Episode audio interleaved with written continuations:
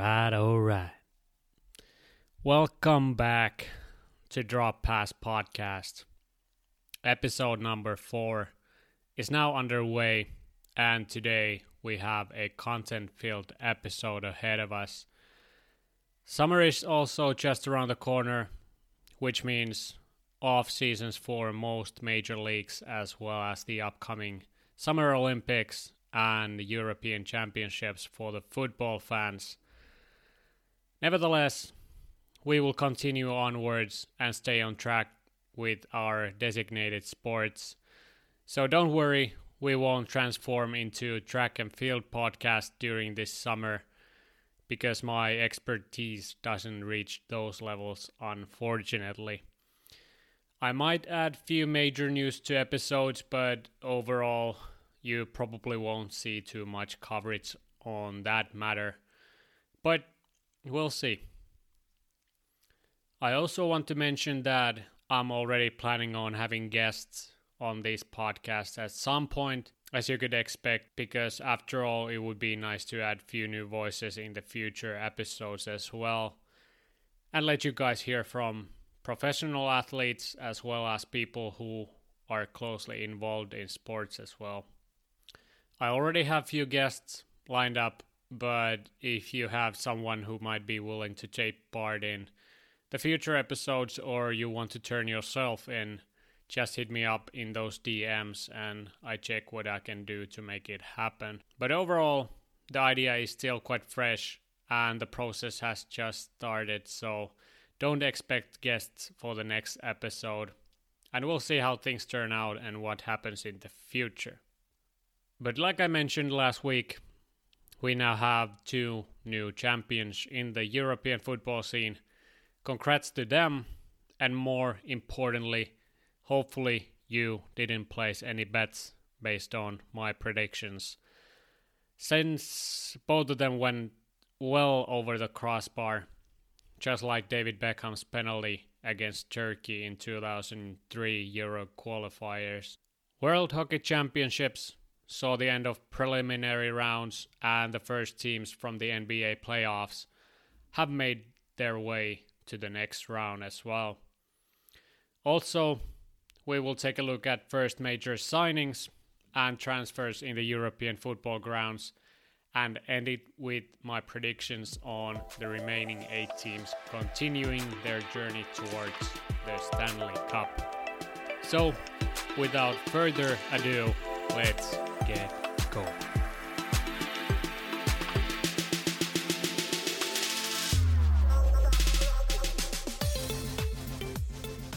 First, before I forget, I want to give a shout out to my buddy Ilmari Niskanen and FC Ingolstadt for getting promoted to the second Bundesliga after winning VFL Osnabrück by the aggregate of 3 to 4.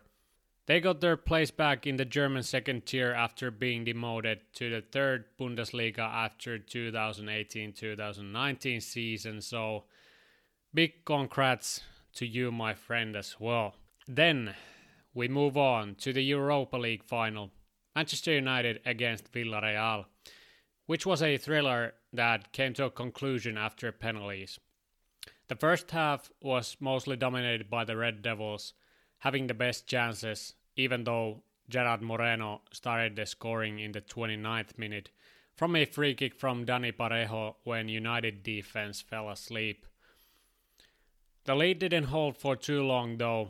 Edinson Cavani continued his hot streak and even the game in the 55th minute after a partially broken play.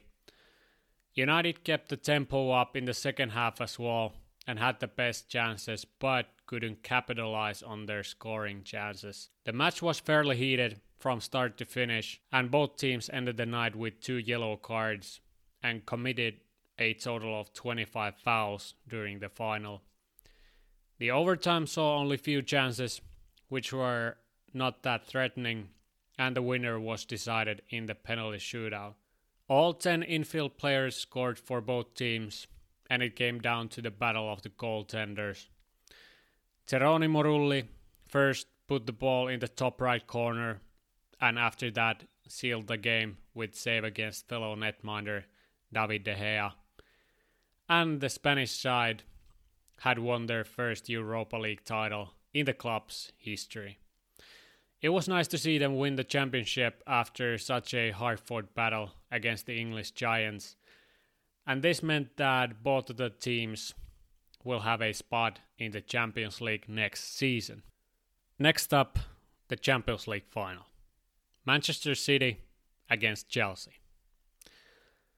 The match was played under the lights of Estadio de Dragao in Portugal, and the matchup was extremely intriguing since Chelsea came to this matchup with slight mental advantage because they had beaten the City twice quite recently in the FA Cup as well as the Premier League. Still, they were facing the reigning Premier League champions who had beaten PSG quite casually in their semi-final matchup. The game was very balanced and both teams had dangerous chances in the first half. Timo Werner could have moved Chelsea up front early on since he had two great chances inside the box, but couldn't bury either of them. In the 37th minute, Thomas Tuchel had to sub off Thiago Silva after in-air collision with Phil Foden. And right after the substitution, City's defense parted like the Red Sea, and Mason Mount delivered absolutely gorgeous through ball to Kai Havertz, who juked around Ederson at the edge of the box and finished the chance, giving the Chelsea lead right before the half time. The second half started quite dramatically when Chelsea centre back Antonio Rudiger collided with City star Kevin De Bruyne, which led to Rudiger receiving a yellow card from the incident and De Bruyne getting subbed off because of an injury. The City was thriving for the equalizer, but Chelsea's defense and especially their captain Cesar Azpilicueta was rock solid in their own half and saved them from multiple dangerous scoring chances. In the 72nd minute, Christian Pulisic, who came off the bench, had a chance to clinch the game for the Blues when he had a partial breakaway, but shot it just wide of the goal. But that didn't matter. The Chelsea defended well until the end, and they were crowned as the champions of the biggest European team competition this year. Their best player by far was, as expected, the heart and soul of their midfield, N'Golo Kante, who was once again outstanding in both ends of the pitch and had one of the best performances in the UCL finals history. He prevented many developing scoring chances in their own end and dominated ball battles in the midfield. Overall, he had 85% pass accuracy. He won 11 duels, which was most in the game, had 10 ball recoveries and he won the most aerial battles while standing at 5 foot 6. Not a big deal. He was probably the best player in the Champions League this season as well. And even though I predicted that the City would win the final, I'm also at the same time quite glad that after such a sovereign season in the Premier League, they eventually couldn't win any other major trophy excluding the Carabao Cup. After that being said, we can casually move on to the major signings that have already occurred in the European football scene because City has already been involved as well. Their former star striker Sergio Aguero signed 2-year contract this week with the Spanish giant FC Barcelona. And alongside Aguero, Barca also acquired 20 year old Spanish center back Eric Garcia from the Sky Blues, who came through Barcelona's youth teams and was also named to the Spanish team for the Euros this summer. Last addition to their squad so far was also the acquisition of Brazilian right back Emerson from fellow Spanish side Real Betis. Red Bull Leipzig has also been fairly active in the transfer market and the first departure was their 22 year old centre back Ibrahima Konate. Liverpool paid 40 million euros for the French youngster, who will battle for a starting 11 spot with his English counterpart Joe Gomez.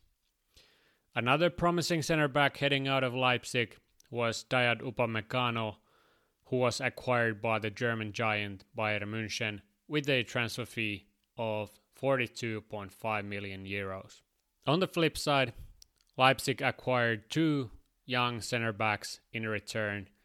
Josko Gvardiol from Croatian side Dinamo Zagreb and Mohamed Simakan from the French side RC Strasbourg and confirmed the transfers of wingbacks Angelino from City and Benjamin Hendricks from AS Monaco after a long stint at Leipzig. We'll see what kind of acquisitions the German side might do with the boosted transfer budget this summer, since those three were mainly depth additions with the exception of Angelino.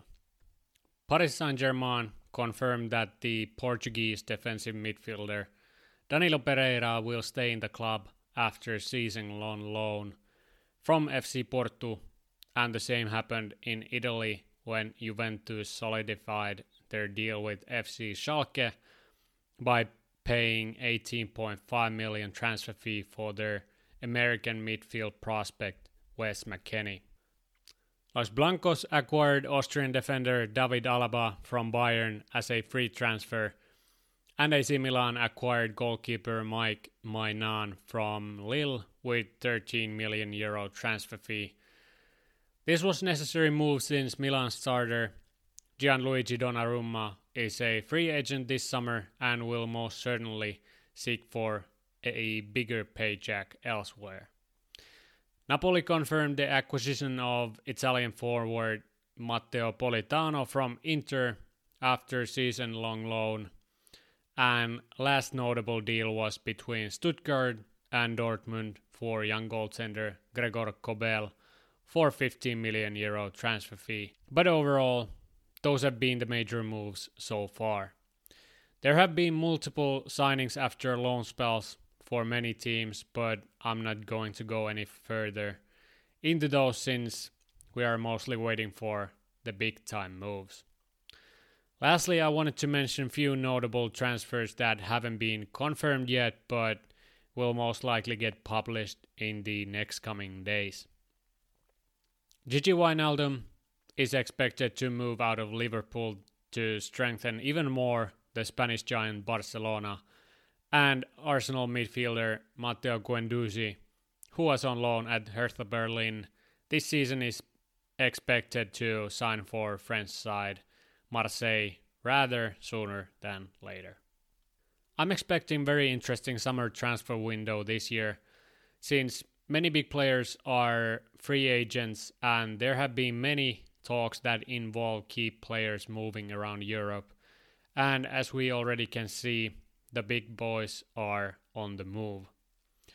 Only concern could be the Euros and the Olympics, which might put brakes on negotiations, or in the worst case, a player gets injured, which could harm the negotiations and overall drop the value of the player. But of course, I'm not hoping for that to happen. With that said, I think we reached the weekly quota for European football, and we can smoothly move on to the World Ice Hockey Championships, aka the Skoda Cup. And like I mentioned in the previous episode, it was pretty much a coin flip for the first part of the group stage games.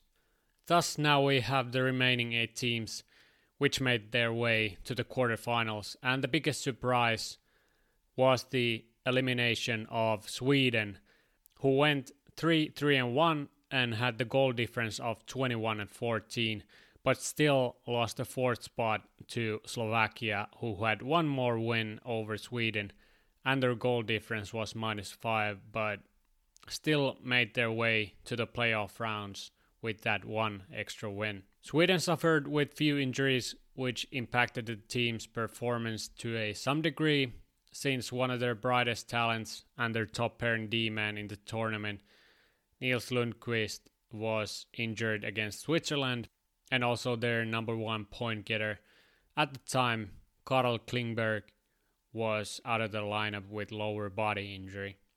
In addition to those two losses against Denmark and Belarus to start the tournament led them kind of out of the playoff rounds. From the Group A, the four teams in correct order to the quarterfinals are Russia, Switzerland, Czech Republic, and Slovakia. And from the B group, four survivors are USA, Finland, Germany, and Canada. In the quarterfinals, USA will face Slovakia, Finland faces Czech Republic, Russia takes on Canada, and Switzerland will face up against Germany.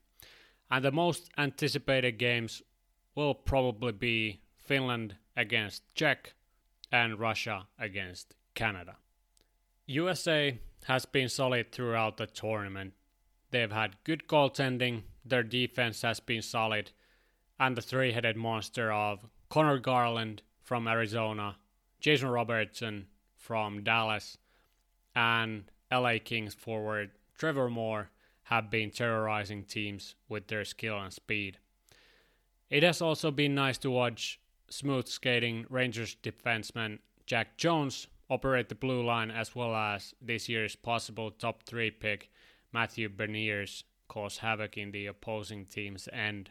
Slovakia's best player so far has been former Bruins forward Peter Cehlarik, who has notched 10 points in 7 games and currently leads the tournament in points alongside Canada's Connor Brown. Other than Cehlarik, forwards Marek Hrivik and Robert Lantosi have carried the Slovaks offense for the most part. I can see an upset in this matchup, but still I believe that the US will make its way through because Slovakia has taken two fat L's in their last two matches. In the next matchup, Finland will take on Czech Republic. And both of their tournaments have been quite average so far. Still, they have few bright spots in their roster. Anton Lundell, the first round draft pick by Florida Panthers, has been their best player alongside Buffalo Sabres forward Arttu Ruotsalainen, and they have established good chemistry between each other. Defenseman Toni Sund has also chipped in offensively, and overall, their defense has been pretty solid, and they haven't allowed many goals so far in the tournament. Their both goaltenders have stopped the rubber throughout the tournament, and their usual two way game has solidified their spot in the top 8. But we'll see what happens when they face the pesky Jacks. They've been able to produce offensively and distribute the scoring between their top three lines. Right handed D man Filip Hronek has been leading their back end, and players like Dominik Kubalik, Jakub Vrana, and veteran Jan Kovar have carried their offense. They have been pretty well composed team and like I said they've been distributing the responsibility well amongst their lineup. Only big concern is their goaltending which hasn't been top notch so far, but both of their goalies are KHL caliber so they can steal games on a good day. As a Finn, I'm expecting them to go through to the semis, but I see the Czechs really putting brakes on that thought as well. From the Group B, the Swiss will take on Germany. It is a fairly even matchup where both teams have hidden firepower, and Switzerland's top scorers are amongst the best in the tournament. They are led by NHLers Timo Meier, Nico Hischier, Philipp Kurashev, alongside tournament veterans Andreas Ambühl, Sven Andrighetto, Christoph Bertschy, and Gregory Hofmann, who has 8 points in 7 games, by the way. They've been solid so far, but their level of play has fluctuated tremendously during the tournament, and their goaltending can be their weakest link. Matthias Niederberger has been outstanding for the Germans and holds a save percentage of 0.939, and his goals against average is at 1.62. They don't have such firepower up front, but they have capable scorers in Marcel Nöbels and Matthias Plachta. They also have two very intriguing prospects in this tournament. First round draft pick for the Chicago Blackhawks, Lukas Reichel with two goals and four assists so far, and this year's Defenseman of the Year in the SHL, Detroit Red Wings first round draft pick Moritz Seider with four assists thus far. Both players have showed already that they will be superstars in the next stage, and especially Seider has looked like a veteran for the Germans. Overall, I see the Swiss taking out Germans, based on the fact that Germany has been struggling a bit against more competitive teams. The last, but certainly not the least exciting matchup, is the so called Russian Olympic athletes against Canada. The Russians, at this point, are the team to beat in the tournament especially after the addition of Dmitry Orlov to their back end, Vladimir Tarasenko to their already lethal offense, and Ilya Samsonov to their crease. They've got solid goaltending already, and a big factor has been their defense, which has been rock solid. They have good mix of physicality as well as puck moving ability in their blue line with D-man Vladislav Gavrikov, Nikita Nesterov, Ivan Provorov, Nikita Zadorov, and Artyom Zub. And their offense ain't bad either. Shark forward Alexander Barabanov has 8 points in 7 games. Mikhail Grigorenko has 7 points in 4 games. Former Oiler Anton Slepyshev has 6 points. And finally, Sergei Tolchinsky and prospect Dmitry Voronkov are one off from point per game pace. Russians play with high pace and their puck skills have showed in this tournament. They move the puck with precision and will take advantage of opposing teams' mistakes in their own half. They face up against Canadian team which barely made their way through to the quarterfinals and has been anything than bulletproof in this tournament. Their best players, Connor Brown, Adam Henrique, and Andrew Mangiapane, have carried the team's offense and their goaltending as well as defense has to step up if they want any chance of beating the Russians. They have pretty young D core and it has been a reliability for them at times. And the same can be said about their offense, which hasn't provided enough, excluding the three guys mentioned before. Owen Power, possible top three pick in this year's draft, has showed that he can contribute with three assists in seven games, but still he's only 18 years old and is not expected to make a huge impact in their back end. Darcy Kuemper has been a huge disappointment, and his teammate Adin Hill hasn't been lights out either. Hopefully, Canada can pick up the pace and we could see an electrifying match between the two teams. But for now, I have my monies on Russia. Okay, now that this Skoda Cup is done with, we can take a breath and take a quick look how the NBA playoffs are unfolding. Two teams already made their way to the next round, and they were the Milwaukee Bucks by sweeping the Miami Heat. Bet you heard that before. And the Brooklyn Nets in five games. Unfortunately, the Nets didn't sweep the Celtics, so I was one of my prediction, but both teams were the first to advance. 76ers are currently one win away from advancing, and I see them clinching the series in their next game at home. Utah Jazz is currently leading the series against Grizzlies 3 to 1, and if world doesn't end tomorrow, I see them winning the next game at home since they have won their last three games with relative ease. Denver Nuggets are one win away as well, but Damian Lillard is really pushing the envelope. And in last night's match, he became the first NBA player in history to notch 50 points, add 10 assists, and finish the game with 12 three pointers made in the regular season or playoff game. He will need the assistance of CJ McCollum if they want to take it to 7 and advance to the next round since Nikola Jokic has been a factor for the Nuggets. Last matchup Phoenix Suns versus Los Angeles Lakers is currently 3 2 for the Suns with their latest victory. It has been a back and forth series so far, and the sixth game will be played in Staples Center in Los Angeles. And the Lakers really need Anthony Davis back in their lineup if they want to advance. He suffered a groin injury in their fourth game and was out of the lineup for the fifth one. The usual suspects, Devin Booker and LeBron James, have battled it out, but Booker has received assistance from veteran guard Chris Paul and center DeAndre Ayton as well. I see this matchup going to seven games because LeBron can take one game from the Suns, and the deciding factor will be if Davis is able to come back for the last game. Then,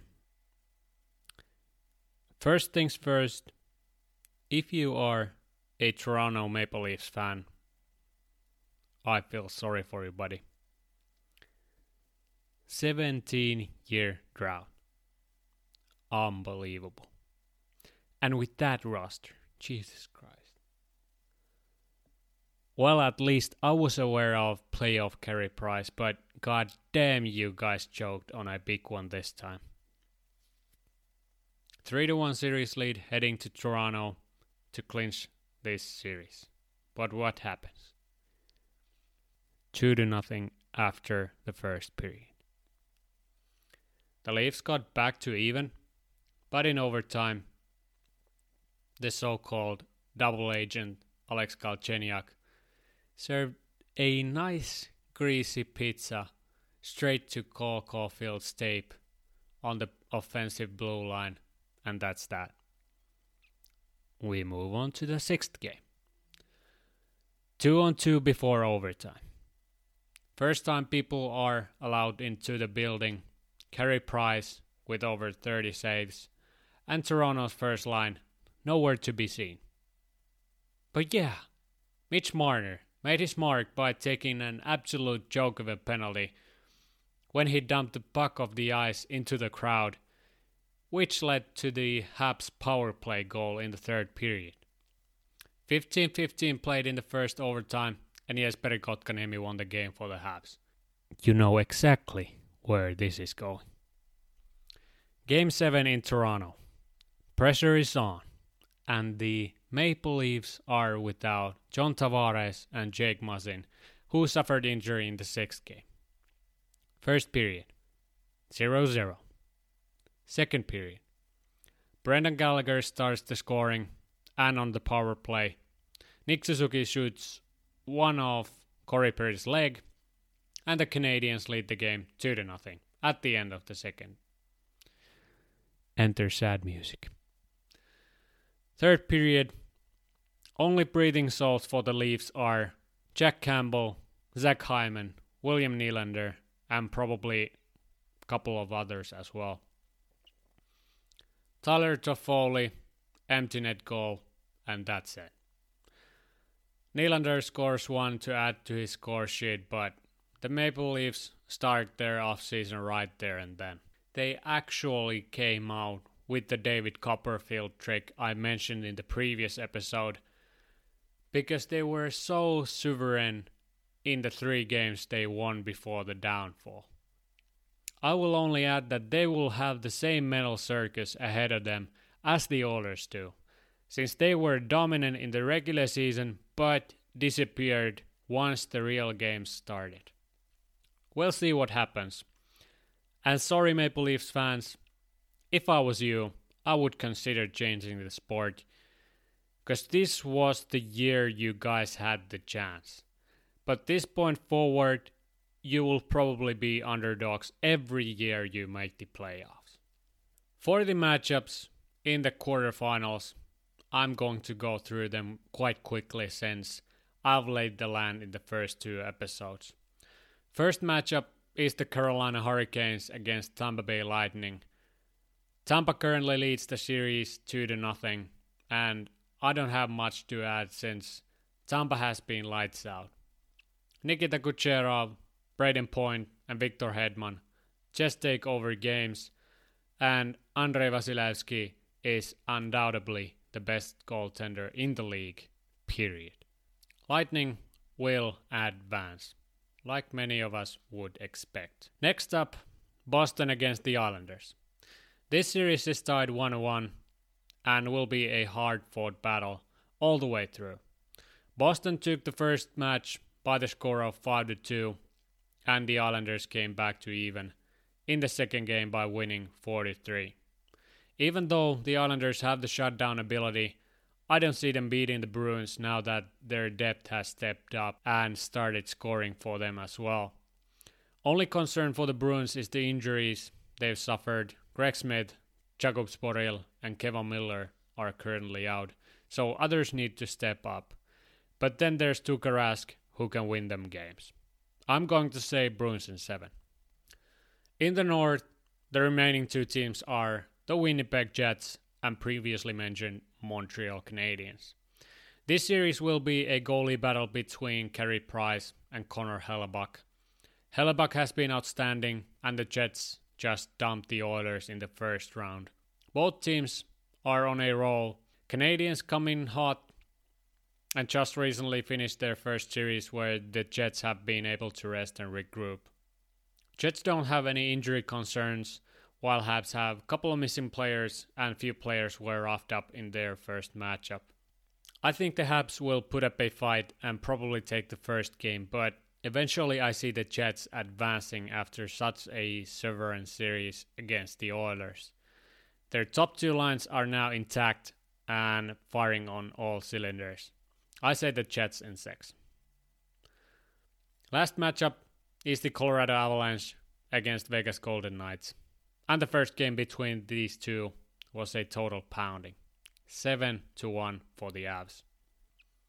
That won't be the level for the Knights for the rest of this series, but boy, is the Avalanche first line starting to heat up at the right time. Nate Dogg is an absolute unit on skates. Rantanen just casually puts the puck in the net. Gabe Landeskog is the net front presence, and Cale Makar is participating in the Dancing on Ice show during these playoffs. He's an absolute joke on the blue line. And also, Philipp Grubauer can stop the puck, so there you have it. Good luck, Golden Knights. Like I said, Avs are the team to beat, and if there isn't any major injury, they will walk the Knights out of the playoffs in five games at tops. So, and that's that for this episode. Hope you enjoyed. This time we had a lot to cover, so I greatly appreciate if you followed all along until the end. It's been a pleasant journey so far. Frankly, it is still very young. But if you want to support me, you can share the link to the podcast on your social media. Hopefully, we would reach out to more people that way. Thanks once again for your support. You guys have been awesome with your feedback. My hope is that I can provide you with something new each week, or at least entertain you for the length of each episode. I have nothing else to add, so have a great weekend. The weather is certainly pleasant, so go enjoy that at least, if nothing else. But otherwise, stay tuned, stay safe. Until next time. Alright.